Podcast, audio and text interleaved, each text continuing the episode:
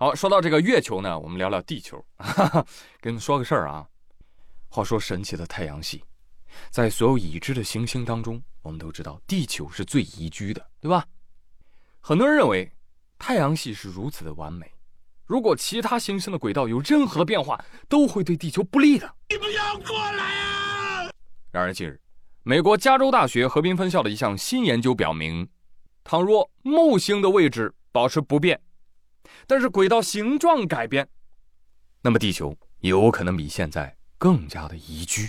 大多数行星轨道都是有偏心的椭圆形。当行星运行到靠近它的恒星时，就会吸收更多的热量，从而影响气候。美国加州大学河滨分校的科学家，他们发现，如果木星轨道变得更加偏心，反过来又会引起地球轨道形状的更加偏心，导致地球的某些部分更靠近太阳，进而让处于冰点以下的地球表面部分会变得更加温暖、更加宜居。研究人员称，该发现将有助于寻找宜居的系外行星。目前。人们寻找系外行星时，首先要寻找的是宜居带，即恒星和行星之间的距离。然而，该发现说明影响宜居的不仅仅是距离，还有其他因素。等等等等等等等一下，冰点以下的地区会更温暖。那这下子冰川不都都融化了吗？哎妈，那是宜居了，那地球都变天堂了。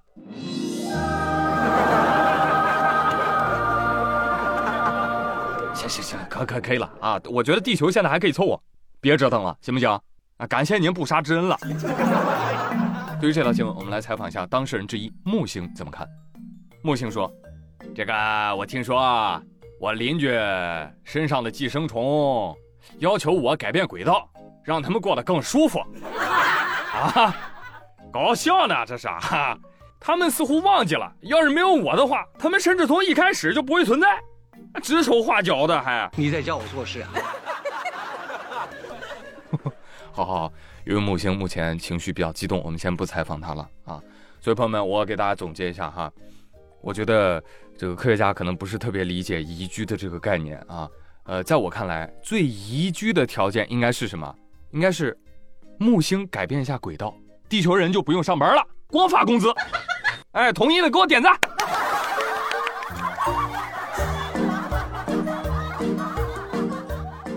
没有人不同意我这个宜居概念吧？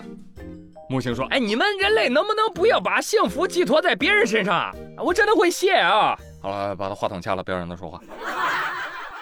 朋友们，我觉得木星说的还是很在理的。人呢，要学会独立。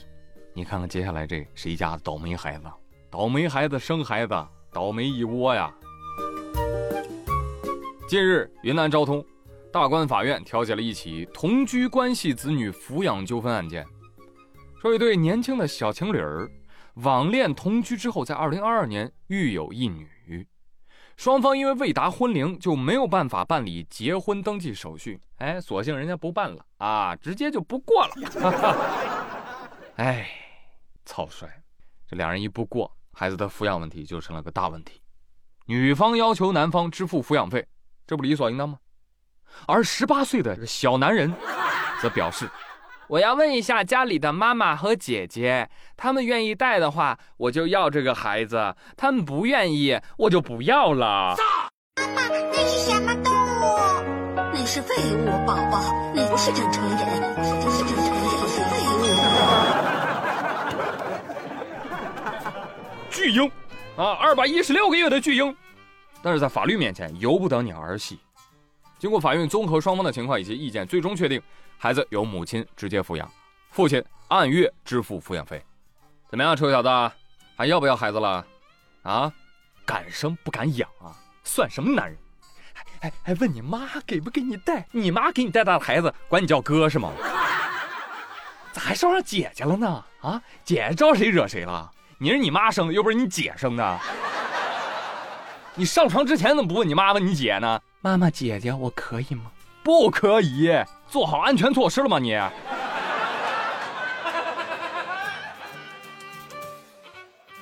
啊，都想好了，一个个的。